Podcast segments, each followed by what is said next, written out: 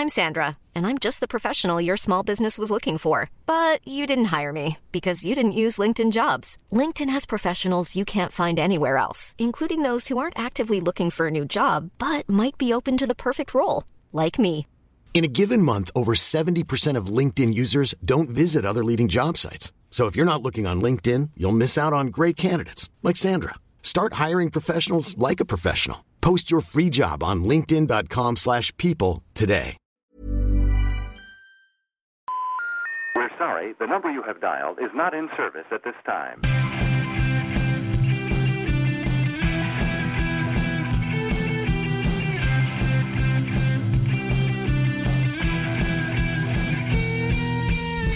Hello and welcome to the World Cricket Show, the world's favourite cricket show. My name is Adam Bayfield and I'll be your host for all of tonight's off the wall entertainment.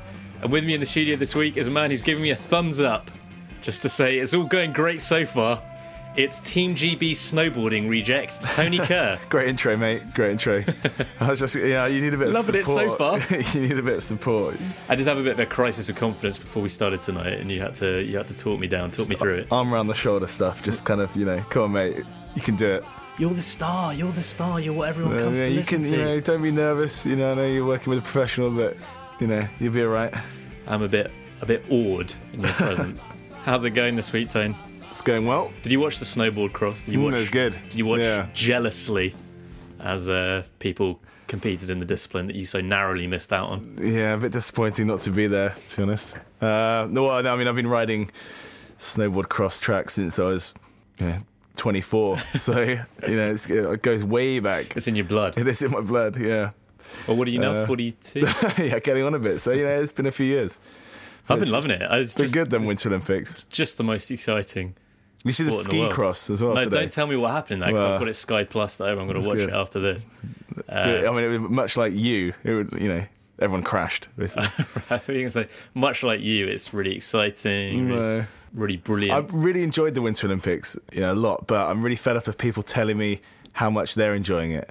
Right. Particularly the curling. I think people just like love to. They're like, oh, I like curling. How zany am I? Like, don't care. Just watch it. Don't tell the world about it. Well, I'm looking at my notes here. I've got uh, eight minutes of material on how much I love curling. That would be the case. And no, I mean it's been fun the curling because it's one of the the only disciplines, isn't it, at the Olympics, the Winter Olympics, sorry, uh, that GB put their hand up in regularly. So Yeah, we've got two medals in that. Brilliant. Love it. brilliant. Hashtag love curling. That's what everyone's hashtagging. That's what it is. What everyone's hashtagging. Hashtag love snowball cross as well. Hashtag Um, love World Cricket Show. Hashtag love ice cricket. I That could be there one day, you know, ice 2020. because I was making, I was sort of uh, sneering at you a bit for you know you were like, oh, I want, to, I want to snowboard because it's so much cooler than skiing. But having watched it this week, it is, it is pretty cool. I don't think I said say. it's cooler than skiing. I don't, you know, I'm not one of those guys that says it's cooler than skiing. But I, I've always been quite sniffy about it. But I think it's just I associate snowboarding with skateboarding, which I associate with like Limp Bizkit and Linkin Okay, Park and that's stuff the like of that. that's yeah that's where you're coming that's where you're going wrong like skateboarding is actually really kind of cool I associate skateboarding with you when you were about twelve, and I Yeah. just don't want anything to do with that anymore. So no snowboarding's you know when when you said you were sniffy about it you you you saw yourself more of a skier if you did it yeah, I don't do either. But yeah, yeah, I You would. kind I of- you would. bought the ski equipment just wander around St Peter Port in your salopettes Yeah, no snowboarding, snowboarding. I mean I'm gonna next time I go I'm gonna learn to ski I think just to get you know get a handle on it because now snowboarding's becoming so mainstream. Yeah, exactly. Skiing is now the. some people are like that though some cool people are like that Yeah, you're Skiing's one of really, those like, people. Kind of super cool and like fashionable. But yeah, no, I don't know. I, you know, I'm not. You know, like you know me. I don't follow the crowd. No, and it doesn't even have to be much of a crowd. we should probably talk about cricket, I suppose. Um, until they introduce ice cricket into the Winter Olympics, the Winter Olympics not really that relevant to a cricket No, podcast. You could argue, Not at all. but they should do that. We did talk about it last year. There's a snow cricket tournament in Canada. Potentially, it is. You know, on the cards. I guess I mean, eventually. it's definitely not at all. I mean, you'd imagine actual cricket would get in the Summer Olympics before that, and that doesn't look very likely. no. No, but well, we'll see. The thing is, if you want some cricket, I mean, I'm sure you could probably dig up like Saj Mahmood's tweets about the loving curling or something like that. You know, there's probably some cricketers there who could kind of get involved. Well, on the subject of cricket, Uh, what's coming up on the World Cricket Show today? It's been an action packed week in the cricketing world. There are two major test series going on in the Southern Hemisphere India and New Zealand, and Australia are in South Africa. And there's lots of talking points that have come out of both of those series. Uh, so we're going to be getting stuck right into all of those in depth on tonight's show. But before we get going, uh, I feel that there's something that we ought to address. Uh, and it's actually on the subject of, of that New Zealand India series. Um, now, on last week's show, we were talking about the test match that was coming up in Wellington. Uh, and you mentioned that uh, Ross Taylor was going to be unavailable for that game. Uh, and you explained his absence as being because he'd been out on a bender and had been dropped. Now, this was, of course, factually inaccurate. In reality, Ross Taylor missed the game because of the birth of his child. It was Jesse Ryder saying Jesse Ryder was the one who went on a bender and got suspended. Now, listeners have not been slow in pointing out that we got this wrong. Uh, emails and tweets have been flooding in, uh, correcting us on that issue. Many of them quite upset with us that we got something so basic so wrong. Uh, one email opened with, I like the show, but can you please be more accurate? Which is a hell of an opening line, I think. Um, so there's a firestorm brewing out there, Tone, is what I'm saying. Time to put it out. Time to put it out. And as a result, I would like to read the following pre prepared statement. On an episode of the World Cricket Show dated 14th of February 2014, the podcast's co host, Tony Kerr, stated that New Zealand batsman Ross Taylor had been dropped from the New Zealand side due to inappropriate alcohol related behaviour. This was incorrect. In reality, Mr. Taylor missed the game due to the birth of his child. As the host of the show, I, Adam Bayford, would like to unreservedly apologise to Mr. Taylor and to New Zealand fans everywhere for any distress this foolish mistake may have caused. Mr. Kerr is suitably embarrassed by his stupidity. I understand there is a groundswell of public opinion demanding that he be removed from his position on the podcast, but I would beg all of you to give him another chance. Yes, Mr. Kerr made a mistake. Yes, it's very much in keeping with a much broader pattern of moronic and insufferable punditry. Yes, he is in general an incompetent buffoon who doesn't know what he's talking about. And yes, both Robert Downey Jr. and Matthew McConaughey have expressed an interest in replacing him on the show. But ultimately, as his boss, the buck stops with me. I could have stopped him. I could have edited the statement out in post production. After all, I edit out the countless off color jokes he makes each week. I failed to do that in this instance. It slipped through the net. I realise my mistake and I take full responsibility for it. Well, that's very noble of you. I mean, who's to say that Ross Taylor's, uh, or the, the birth of Ross Taylor's child, isn't also the result of some inappropriate alcohol-related behaviour?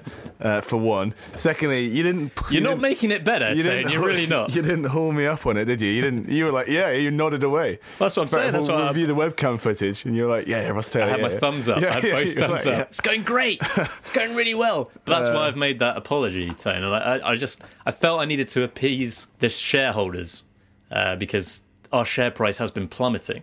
You know, of course, I'm sorry. Uh, I, I- uh, when I when I said Ross Taylor, I did mean Jesse Ryder. Similar names, easily confused. Yeah, Easily confused. a lot of the same letters. Yeah, it's all the there, isn't it? sounds. Kind of Yeah. Ross Ryder, Jesse. It's all the yeah, as you say, it's all there. So anyway, perhaps I did say Jesse Ryder, and you edited it out and replaced it with me just saying Ross Taylor from another episode, just to make you sound. just to make me sound stupid. You've rumbled me. Around the world. On this part of the show, we talk about things that have been happening around the world. And there's been lots happening in the southern hemisphere, the southern half of the world. There are two significant and very exciting test series that have been going on. New Zealand series with India has just come to an end, and we're going to be talking about that later on. But shall we start with the local derby, Tone? The local derby between South Africa and Australia. Uh, a, a hotly anticipated test series between the world's number one side and a side that was brimming with confidence after a 5 0 Ashes victory. The first test of the series was in Centurion, and the second test has just got underway in Port Elizabeth. At the end of the first day of that game, South Africa are 214 for 5, which is not necessarily a great day for them, but uh, certainly a lot better than what happened in Centurion, where they were totally demolished by a rampant Australian side who were put into bat by Graeme Smith but racked up 397 hundreds for Shaun Marsh returning to the team, 148, and Steve Smith, who made exactly 100. And then they blew South Africa away in their first innings. They were all out for 206, with Mitchell Johnson, that man, Mitchell Johnson, taking seven for 68. Australia then went out in their second innings and posted 290 for four before declaring Dave Warner with 115, and Alex Doolan on debut making 89. That set South Africa an unrealistic target of 482, and they never got anywhere near it. They were all out cheaply for a second time, 200 all out. Johnson once again to the fore, 5 for 59. Harris and Siddle taking two wickets apiece. So Australia won the game by a mammoth 281 runs. So we'll talk more about the second test on next week's show, and it's been a it has been a more positive start for South Africa in that game, although not necessarily a great one. But uh, but you know, there's a long, long way to go in that test match. So we'll see what happens. But certainly, talking about that first game, a strikingly similar pattern to what happened in the Ashes, really, wasn't it? I mean, Australia recovering from a bad start in their first innings. What were they? Uh, 98 for four. Recovering from that to uh, to post a, a, a, decent first innings score, and then they just blew the opposition away. Dave Warner went out in the third innings and bullied his way to 100 to set up a declaration, and then they blew the opposition away for a second time. And if we're talking about you know striking similarities to the Ashes, then none more striking than Mitchell Johnson. Really, an astonishing performance from him. 12 wickets in the match. It's Groundhog Day all over again, Tone. And uh, unless someone can get Andie MacDowell into bed pretty quickly, you would imagine that it's going to be tough for South Africa to turn things around. Yeah, as you say, so many similarities to what's happened with us, and by us I mean England, uh, the last few months. Whoa, whoa, whoa! whoa. Just revealing our bias yeah, sorry. there, no uh, one's noticed that before. No. Uh, yeah, and even you know even this second test, which as you say started with a day of mild positivity for the uh, South Africans, the kind of positivity that England enjoyed on kind of numerous occasions, really, almost in every test, but then only for it to be quashed quelled, stamps on, mm-hmm. blew apart, uh, other things that mean the same thing. Like, as you said before, unbelievable, really, to to see a match unfold in that way again. You know, we, we, we weren't sure, were we, whether Australia would come and do this. We, you know, we talked a lot over the winter about how bad England were, and for various reasons, the England team did fall apart. But you know, it, it would seem that they fell apart now because of some exceptional Australian performances. And yeah, Mitchell Johnson doing it again, 12 wickets in the match. Can anyone stop him? And more than just the wickets as well. I mean, I think he, he just rattled South Africa, didn't he? He had virtually all of their batsmen hopping around. Graeme Smith and Hashim Amla, you know, who you'd, you'd say are two of the, the, the real great batsmen of this era. They both were made to look pretty clueless against Johnson. I mean, he he smashed Amla in the grill first ball. Uh, it was astonishing, and that you know he was the, the South African players were just taking physical blows repeatedly, much like what happened to England. And as you say, the question that we were asking was, you know, were, were Australia that good in the Ashes or were England that bad? For Australia to come and do this in South Africa is pretty remarkable. And yeah, I mean, as an England fan, not to keep on bringing the show back to England all the time, but if we could just bring the show back to England for a moment, as an England fan, it is very pleasing to see South Africa struggling against Australia, struggling particularly against Johnson, because as you were hinting at there, does it does it put some of those England struggles into uh, a slightly different light? You know, we were um, tearing into Cook and Pietersen and Bell and Root, and we weren't alone in that. All the other leading pundits um, around the cricket world were, were tearing into those batsmen. But is it simply the case that they just found themselves up against a, an unstoppable force in Mitchell Johnson? Yeah, uh, yeah, and I think you know part of the reason we would have been so harsh and a lot of people were very harsh about England's performances and about some of the England players, is that we were coming off the back of three straight uh, Ashes series wins for England, uh, in which Australia rarely battled to uh, anything close to a, a, decent performance, and in which Mitchell Johnson was. You know, a figure of ridicule, and it is amazing for him to have come back like this. So, you know, it did take everyone by surprise, and clearly, how long he can keep it up for, no, you know, you don't know because he he, he did put in although probably not quite as good, uh, a kind of run of performances earlier in his career. He still he put in this kind of run, and then you know it fell away again. So it'd be interesting to see. But he's great to watch at the moment. So entertaining. Should hate the Australians, but actually, they're, they're the great side to great cricket side to watch at the moment. Yeah, you should as a as a patriotic. Yeah, exactly. Brit, you should hate. I should hate them. Hate a group of other people, but but yeah, you you can't help but admire and enjoy that type of cricket, really, can you? And it is amazing this this drastic transformation from the Australian side of six months ago, and it is almost exclusively down to Johnson. I think the way that he has come in and just just changed the feeling about the team, just given the rest of the players so much confidence. If, you know that you've got a weapon like that in your side, it must just make Steve Smith and Nathan Lyon, and you know perhaps some of the the less experienced guys. It just Yeah, the way make them just- feel so much more confident. The way he's just coming and growing a moustache like that, you know, it's just just unbelievable. When you look at his record in the last year, he had a dodgy game in spring of last year against India, but since then, you know, it, his his record is unbelievable. He's, you know, Stuart Broad is the, the leading wicket taker in in the in the last year, uh, and Johnson's pretty much got as many wickets as him, having bowled half as many overs. Just staggering. It's staggering, yeah. 49 wickets in his last six test matches. Extraordinary stuff. And, you know, not just how effective he's been, but the way that he's been doing it is unbelievable. And we just haven't seen fast bowling like this for a long time. And that's why it's so exciting. You know, it's, it's Ambrose and Walsh type stuff, isn't it? Do you think it is the case that test match batsmen of this era just aren't used to bowling of this pace and hostility? There was a, there was a good article on The Guardian actually this week about the difference between 85 mile an hour bowling and 95 mile an hour bowling, and you know, that is the difference between a sort of military medium seam bowler or a quickish bowler and a, a genuine speed merchant fast bowler. The article was just breaking it down into the, the number of milliseconds fewer that you get to deal with it when it's 95 mile an hour. It's not many, but that is enough to just kind of saw off your reaction time to the point where it just becomes close to impossible to pick the ball up. That it just drastically reduces the number of people that are capable of dealing with with that kind of thing. Yeah, I mean, at any level, when you're eight years old, you know, a little bit of pace is, however relative that might be, is frightening, uh, and just changes the game, doesn't it? I, It spreads panic in the dressing room as well, oh, doesn't it? It does, you know, absolute terror. Well, at our level, it did. yeah, and I think the same is probably true at Test match level as well. yeah, and uh, possibly worse as well. I don't know, possibly worse because you know you're sitting there in the you know on the balcony, and there are 25, 30,000 people sitting around you as well, waiting, baying for your blood, waiting for for you to go in. I don't know, you And know. baying literally for your blood. Yeah, In, uh, in so-. I mean, Ryan McLaren got hit in the head, bleeding. That must do things to your mind uh, that you don't want them to do. Uh, it's, it's hard to say whether this seemingly extra bit of pace that, that Johnson's got on everyone else uh, is, is kind of caught this generation of batsmen off guard because I don't know. Obviously, I wasn't watching cricket before Atherton, uh, so you know when they talk about the the old quickies, uh, you know the, the Australians and the West Indians and what have you.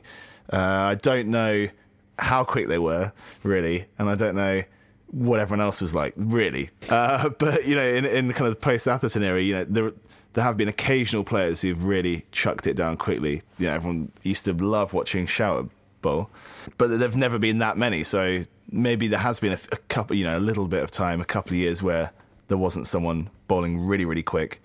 Uh, although Dale Steyn at times has bowled pretty fast, doesn't he? So yeah, may, yeah, maybe this is just the time that there is one. In the last two or three years, there's not really been anyone bowling at that kind of pace. Dale Steyn has been, but he's been unbelievably effective as well. So that wouldn't be a sort of uh, a strike against this argument. But as you say, there have been guys around in recent history. Brett Lee, for example, was regularly bowling above 95 miles an hour, and he was never as effective as this. He was a very good Test match bowler, but he he was never as effective as this. So there must be more going on than just that. I think you've got to give Johnson a lot of credit. It's not just the brute pace at which he's bowling. He's bowling with a lot of control as well. And that that is the key thing, isn't it? I think the the actual Johnson's action, you know, it kind of informs his career really because bowling the way he does and trying to bowl it as quick as he does, I, I, I just don't think you can maintain that for 100% of the time. And it seems like at the moment it's clicking and he's, he's in a perfect rhythm and he's able to bowl it. And, the way his arm comes over, you know, the ball, is the bounce and uh, the, the parts of the pitch is hitting and where it's ending up are, are catching people off, off guard. Whereas you compare that to, to Brett Lee, who maybe had a bit more of a it's kind of back to front action. It, it, the, the ball more mechanical. yeah, a bit more, bit smoother. Uh, you know, he was able to to be, be more accurate more often, but it was less. Easier to Yeah, it was. Yeah, predict it was. It was. It was. Batsmen could enjoy it, and that's why Johnson has in previous, you know, previous years, and at times has been smashed around the park and, and taken for a ride. So, all credit to him, and uh, you know, f- as far as he's concerned, as far as Australia concerned, long may it continue. And it is great to watch. uh, But whether anyone can bowl, or many people can bowl that quickly, that accurately, and with that much purpose, if you like, all the time, I don't know. Well, yeah, there's no guarantee that it will go on forever. but he's never bowled as consistently as this before. You know, something's changed, and you know, it is largely a psychological thing, I think. But at the same time, you know, people like Craig McDermott, people like Dennis Lillee have done a lot of work with him and, and got that action clicking in a way that it wasn't before. It's not just the pace; it's it's everything. It's the relentlessness of his bowling that's that's so impressive. I mean, pace does have a lot to do with it. As we say, it it's much much more difficult to deal with a cricket ball that's coming at you at 95 mile an hour than one that's coming at you at 85 mile an hour. And it's always been the case in Test cricket history that the real fast bowlers are very difficult to cope with. You know, your Thomson and your Lillees, your any number of West Indian bowlers. You know, most of the great fast bowlers have been fast bowlers, but it's not enough on its own, is it? I mean, there have been plenty of guys who come in. You know, Saj Mahmood could could bowl above 90 mile an hour, but doesn't necessarily help if, you, if you've not got the rest of it going for you. Yeah, I mean, on one hand, it's remarkable that it's happened in Mitchell Johnson, who, yeah, uh, you know, had a torrid time. It would be like it happening in Saj Mahmood. Yeah, I mean, a, a really torrid time, brutalised by everyone, particularly England players in Ashes series. But then again, on the other hand, the fact that he would have, you know, he must have been so annoyed with himself, given that there's that raw ability there to begin with. You know, like you say, the coaches have worked really well with him, uh, and clearly there will have been a lot of resentment, frustration, anger in Johnson coming up against England. And when he's bowling well, he would have really, you know, he really looked like he wanted to put the boot in, and he did. Fair enough, really. And it's great to watch. It is fantastic to watch. And actually, this Australian side at the moment, in general, is fantastic to watch, and I'm enjoying them. I'm enjoying watching them much more in this series than I was in the Ashes, I have yeah. to say. Um, and they shocked South Africa as Centurion. You know, this South African side is not accustomed to losing. They haven't lost a Test series for five years. That again was because of Mitchell Johnson when he blew them away in 2009, and it was after that that everything went wrong for him. But um, they haven't lost a Test series since then. They've not lost that many Test matches since then either, or certainly not in the last couple of years. So I don't think they would have been expecting this. They would have been expecting a real tough game. They would certainly have been expecting a Johnson assault. I mean, if they watched the Ashes, they should have been expecting that. But I'm not sure they would have been expecting it to be quite like this. And they also would have been expecting that they would have been able to to fight fire with fire. You know, they've been thinking, okay, yeah, you've got Mitchell Johnson, but we've got Dale Steyn. Was it a surprise just how much better Johnson was than Steyn, or just how much more effective he was anyway? Steyn was still good, and he did take wickets. What did he get? Four in the first innings and two in the second. But you know he's he didn't blow Australia away to anything like the extent that Johnson blew South Africa away. Were you surprised? Uh, yeah, possibly. Uh, although having yeah, having watched the Ashes, as we said before, yeah, pretty pretty aware of where Johnson was at at the moment. So so yes, and we, we've talked as well about the, the backup that the backup that Johnson's had in that Australian bowling attack as well. You know, Siddle got key wickets and didn't give away any runs. You know, Harris as well was tight. So yeah, I think you know Johnson. It's all all the ducks are lined up for Johnson at the moment. I think you have hit on the real key thing there. Actually, I mean, you somehow, Tone, you've stumbled around and you've you've come across for say enough things. The, the real key thing, which is the support that Johnson has, is what's so massively in his favour at the moment. Harris and Siddle were going at about two and over in the Test match. And in the second innings, Harris was going at less than that, about 1.5 and over. South Africa couldn't see Johnson off. And this is the same for England in the Ashes as well. There was no kind of, well, we'll just see Johnson off and we'll score runs against everyone else. I'm Sandra, and I'm just the professional your small business was looking for. But you didn't hire me because you didn't use LinkedIn jobs. LinkedIn has professionals you can't find anywhere else, including those who aren't actively looking for a new job but might be open to the perfect role like me. In a given month, over 70% of LinkedIn users don't visit other leading job sites. So if you're not looking on LinkedIn, you'll miss out on great candidates like Sandra. Start hiring professionals like a professional. Post your free job on linkedin.com/people today. Burrow is a furniture company known for timeless design and thoughtful construction and free shipping, and that extends to their outdoor collection. Their outdoor furniture is built to withstand the elements, featuring rust-proof stainless steel hardware, weather-ready teak, and quick-dry foam cushions. For Memorial Day, get 15% off your Burrow purchase at burrow.com slash ACAST and up to 25% off outdoor. That's up to 25% off outdoor furniture at burrow.com slash ACAST. eventually Johnson is going to get you out.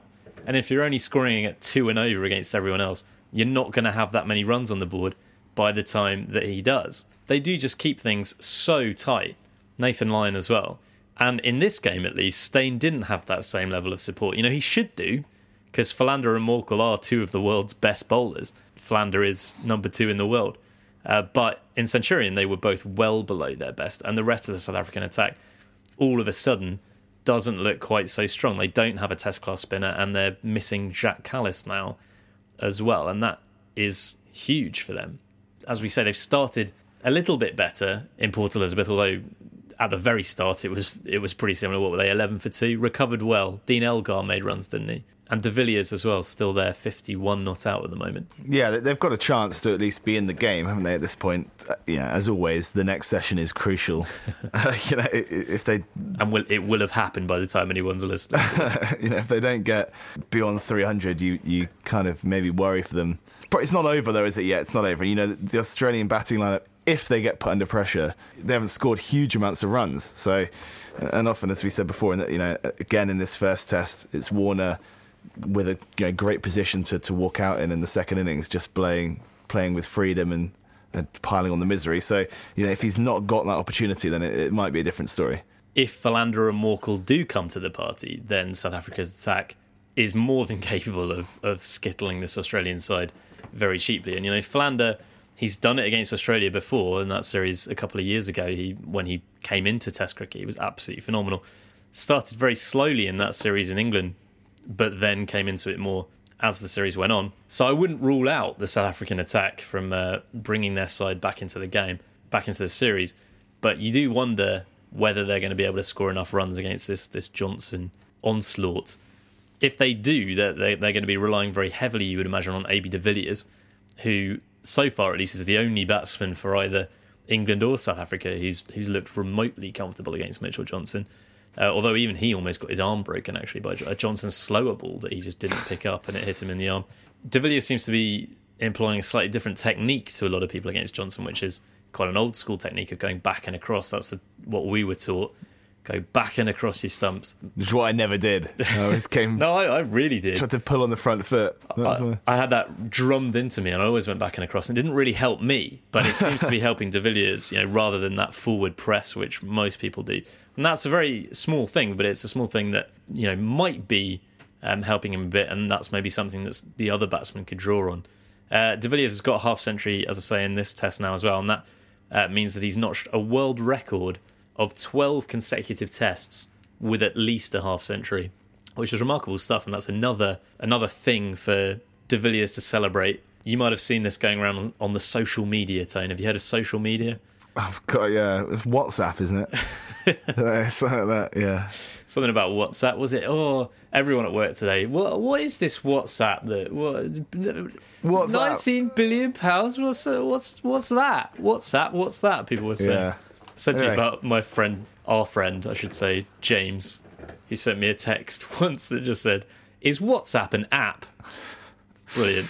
The guy's the guy's a genius. And then I said, I said, yes, it's an app. A couple of days later, I got another text that said, "Is this on WhatsApp?"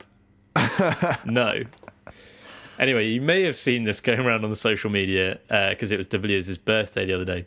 It said, "Happy birthday, Mister Awesome," and listed all the things he did. Because I'm, I'm sure you are aware that De Villiers sort of chose cricket but could have had a career in almost any sport. And the evidence of that is that he was shortlisted for national hockey and football squads.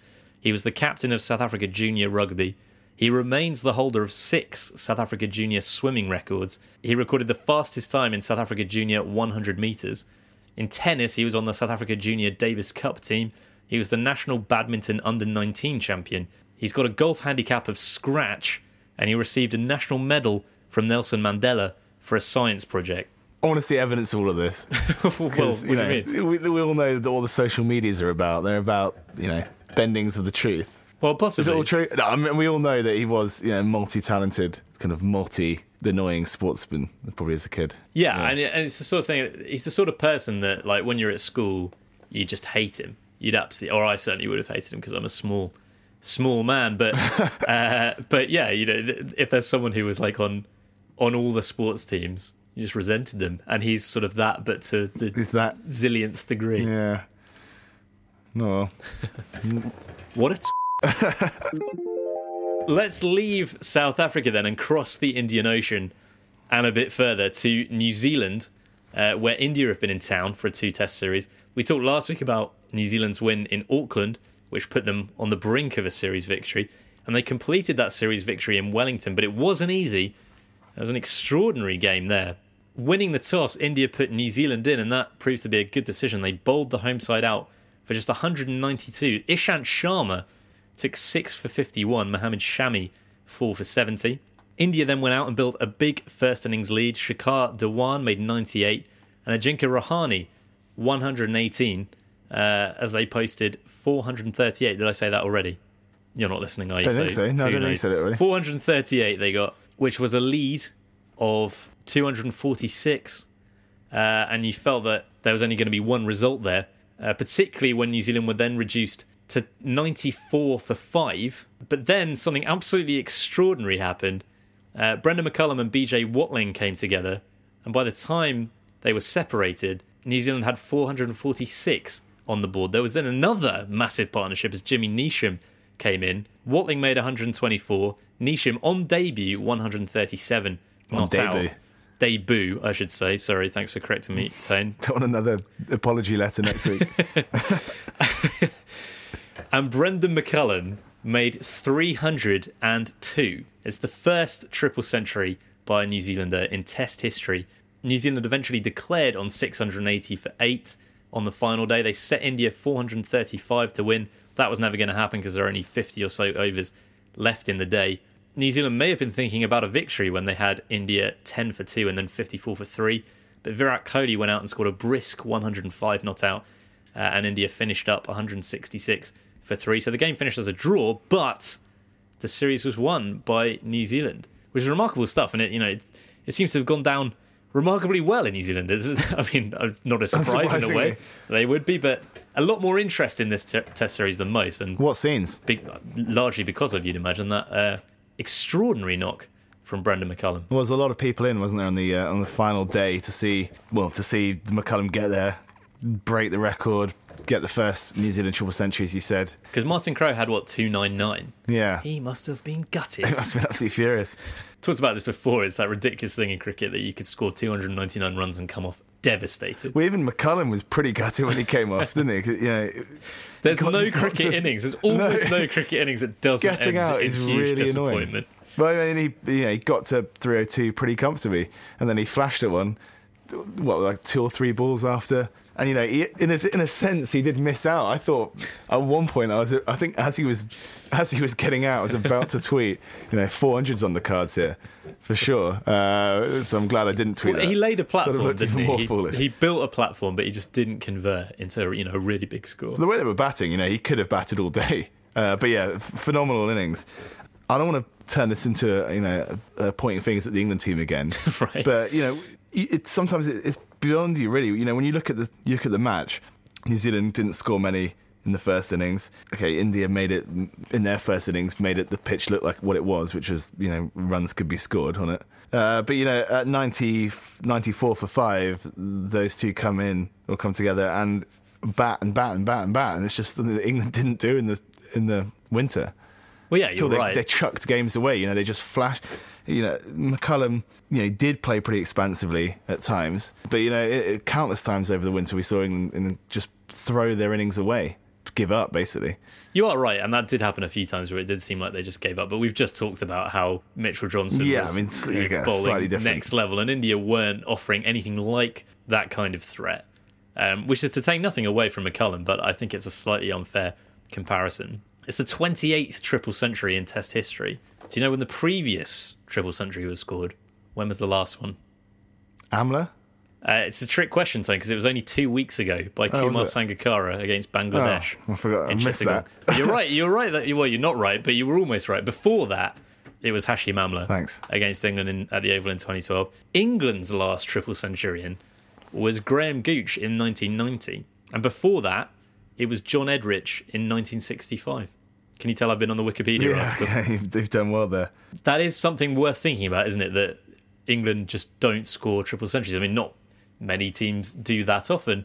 Uh, but when Chris Gayle individually has scored two, and so has Virender Sehwag, and so has Brian Lara, you know, and England haven't done it in the post-Atherton era, that's both frustrating from an England fan's point of view, but it's also Yeah, I agree. disappointing. It is disappointing, but I mean, it was it, it, you know it was phenomenal. I mean, McCullum is a legend. I mean, he, he really was a legend, and, and definitely kind of one of the one of the standout players of this era for sure. Uh, and you know, I, I think Sky announced this week that they're going to be showing the IPL from the next, I think from next year for a few years. I don't really care. All I care about is they're going to be showing New Zealand Test matches till 2022. That's you know that's what news. You can watch this every year now. Well, I mean, if if if things keep going like that in New Zealand Test matches, then you know that's great value. That's Uh, great value. I mean that that innings, what was it? Uh, 302 from 559 balls, 775 minutes, 32 fours, four sixes. I mean that is right up there, I think, in terms of recent Test match innings. Perhaps not the most challenging pitch, or as I say, the most challenging attack to be facing, but in terms of match situation, Yeah, but yeah, his Yeah. side are about to squander the opportunity to notch a notable series win against the world's number two side. Comes in at 52 for three. Side are then 94 for five. I mean, that, that kind of is the ultimate captain's innings, isn't it? Yeah, exactly. Phenomenal. Phenomenal. I guess you've got to give a lot of credit to Watling and Neesham as well. It's easy to overlook them when McCullum's done what he did, but Neesham on debut, extraordinary. And Watling, he scored at a strike rate of around 30. It was a very sort of du Plessis esque knock. And his partnership with McCullum was the highest for the sixth wicket in Test match history for any team. Yeah, it's good. And, uh, you know, it's, Neesham, It was good, yeah. it was good. And, and, and Neesham batted just with a lot of fluidity, a lot of freedom uh, on the day. Fluidity. Uh, you know, he, he did wonder on that fifth morning whether you know Neesham was going to uh, you know unsettle McCullum because Neesham was just playing like a dream at the other end uh, and got to a century before McCullum got to his triple.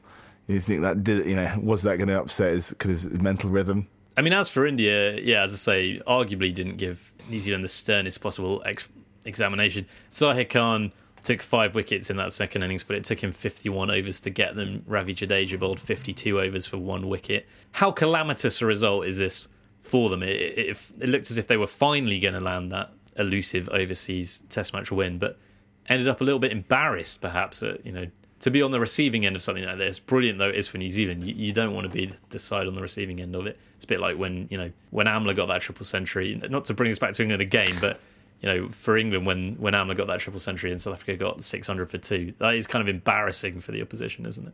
It's it's annoying, I think, yeah, to have to stand there and, and you know you don't score triple centuries in a session, do you? so by very definite definition, you've been slogging away for you know, probably the best part of four or five sessions. Well, it was 210 overs Yeah. was the New Zealand innings. Almost, you know, probably enough to make you give up cricket. I'd say. Where does it leave them? Do you think as they as they head towards the England tour later this year? Neither of those sides in a great place, I guess. But uh, Not a vintage summer really in, in prospect. uh, yeah. five tests as well, so there's no Yeah, getting away God from for it.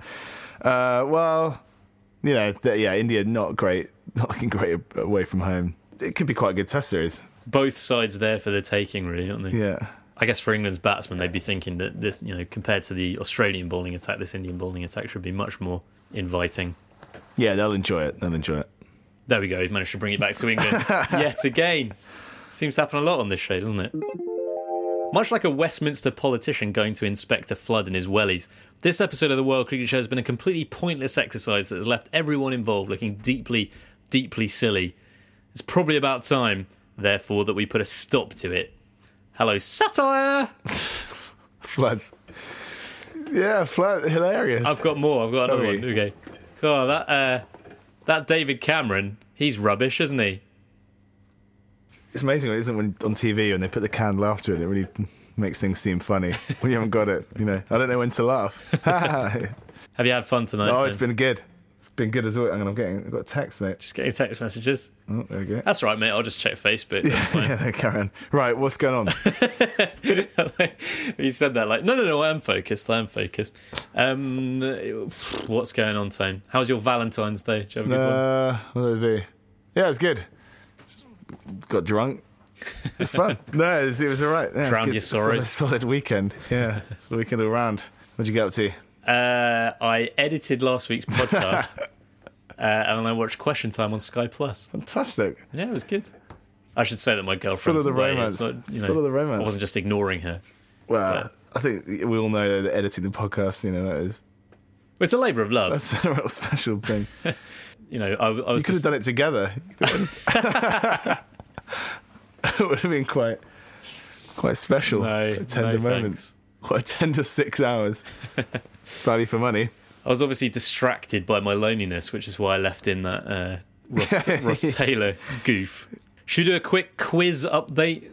Yeah, go on then. I'm sure people are getting bored of this by now, although saying that, I mean, they they they have in the past put up with week after week of bodyboarding anecdotes. So if they've made it this far, they're going to have to put up with this as well. Uh, but yeah, regular listeners are well aware that we've been attending a, a pub quiz. It's a six week ongoing pub quiz. The first week we lost on a tiebreaker. We came joint first, lost on a tiebreaker. Week three, we came second. Last couple of weeks have not gone so well. Week five, penultimate week, very disappointing. Well, I mean, it's essentially coincided with the introduction of the music round. It's killing us. Uh, now, why? Whose like whose clever idea is it to have all the music in the music round come from like basically ninety one to ninety three? I wasn't listening to music then. Well, it's not just it's it's, Pretty much, it's 93 and before. but it's not that much before, and it's not like anyone. With, I don't know. It's rubbish. It's like 80, Shakespears Sister. 82 to 93. I'd. Demetria. I tried to Google. I can't remember. Demetrius or Dimitri.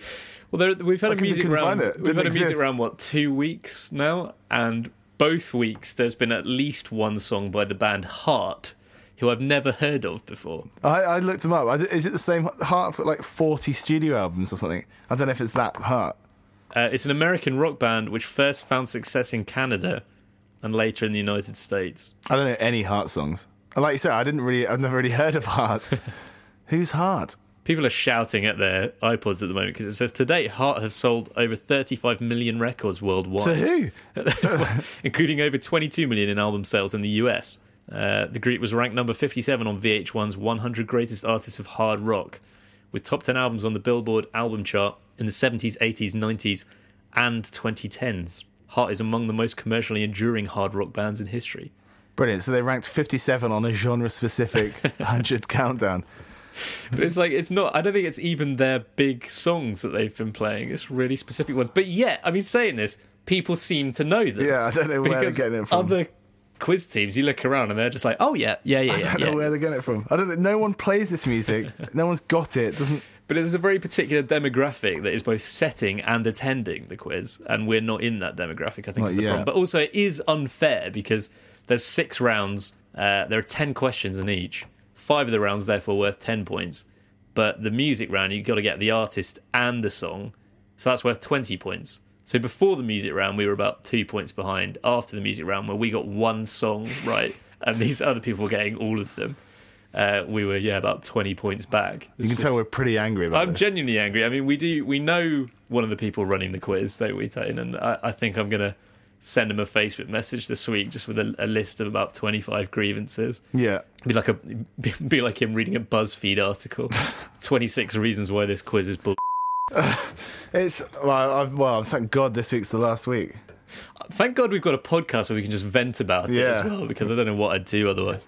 Well, anyway, we'll let you know how we get on on the final week, but we were hoping that we we might in be, be in with a shout of uh, taking home the overall prize, but we're what are we 28 points back with one week to go, 70 points. Yeah, we might have been a little bit overconfident. I think. on that. ah, so overconfident. I'm not sure about that. Anyway, Well, anyway, hopefully we can pull out something. If I go round to the pub a little bit early and just smash up the stereo, that's there not a can't, bad there shout. can't actually. be a music round. I probably won't be allowed to go, but the team might be able to, anything. might We'll- able to take something home. That'd be good. That's a double double bonus there. Oh, well, anyway, if you enjoy the show, and on the basis of that conversation, I wouldn't be surprised if you didn't. But if you do enjoy the show, uh, there are various things that you can do to get more involved in it. You can like us on Facebook at facebook.com slash cricket show. Suggest that to your friends. We post photos and that up there, don't we? So you've seen them. We do we do all kinds of stuff. It's, it's pretty funny. Some of it. It's brilliant. no, we'll try. It's We, absolutely brilliant. we need to find yeah, trying to something to do with it really. We've got all this power now, so we've got to Yeah. find something to do with it, not just talk about pub quizzes. Follow us on Twitter. I am at Cricket Show. Tony is at Tony Cover, T O N Y C V double R. It's not really Cover, is it? It's Kvr. Well, it's, it's Kerr, isn't it? Well, no, because it's you don't a V in pronounce it as a V. It's Latin. it is. No, I understand that, but it's just I, I like the idea of you having to explain that to people all the time. Yeah. At Tony Cover, it's Latin. It's Latin. Kerr. Tony Kerr. Latin. Uh, send us an email, worldcricketshow at gmail.com. Let us know if we've made any unforgivable gaffes on this week's pod, and uh, we'll apologise for them next week. You can find our website at www.cricketshow.net. Did I say too many W's there? Don't think so. www. www.cricketshow.net. If you've got a spare couple of minutes this week, leave us a review on iTunes. We really appreciate all of those. It does help to attract new listeners. Uh, I'm sure there are many people listening who were drawn in by the positive Hooked reviews, in. who were duped by the positive the, reviews. Saw the lie. Didn't say anything about bodyboarding or pub quizzes in the reviews, but uh, but yeah. So do that if you've got a spare couple of minutes. T-shirts, Tone. Are t-shirts gonna happen? Hmm. We did t-shirts, didn't we? At one point, We're doing them again. uh, we're gonna do them again. Different designs, new designs, New designs, exciting designs. Better quality. All of the above, really. Now, listeners might remember that when we originally talked about the original T-shirts, uh, the the gap between when we first mentioned them and when they went on sale was what seven months, eight Something months. Something like that, I think. Can we do it quicker this time? We'll try. We'll certainly try. I'll be pulling out all the stops to try and make this happen before the summer, before the Northern Hemisphere summer. Well, yeah, I mean that's that's four months away. That's That's that's, a mere realistic. four months That's away. shave. That's almost you know half the time it took us to do it last time. So I think that's a reasonable target, isn't it? Well, we'll keep people updated week by week on how that's going. I would imagine by next week it will be in exactly the same place, but we're going to get there at some point. Uh, so start saving up your pennies now. But yeah, that's it. I think stay in school, everybody. We'll be back next week to talk more Australia, South Africa, more Mitchell Johnson, more Dale Steyn, maybe some other things as well. Are you turning me down? No, You just got your hand on the fader. just getting ready to Ready. turn you down. Well, yeah, we should go. See you next week, everybody. Take it easy, guys. Yeah, I've now faded you down completely. It's just me now. Can you, can you still hear me, No, guys? there's no point in talking, mate. No, no one cares. It happens to us all. It happens to us all. Each day, each year, year, year. And I can smell your fear. Ba-da-da-ba-ba, ba-da-da-ba-ba. Ba-da-da-ba-ba,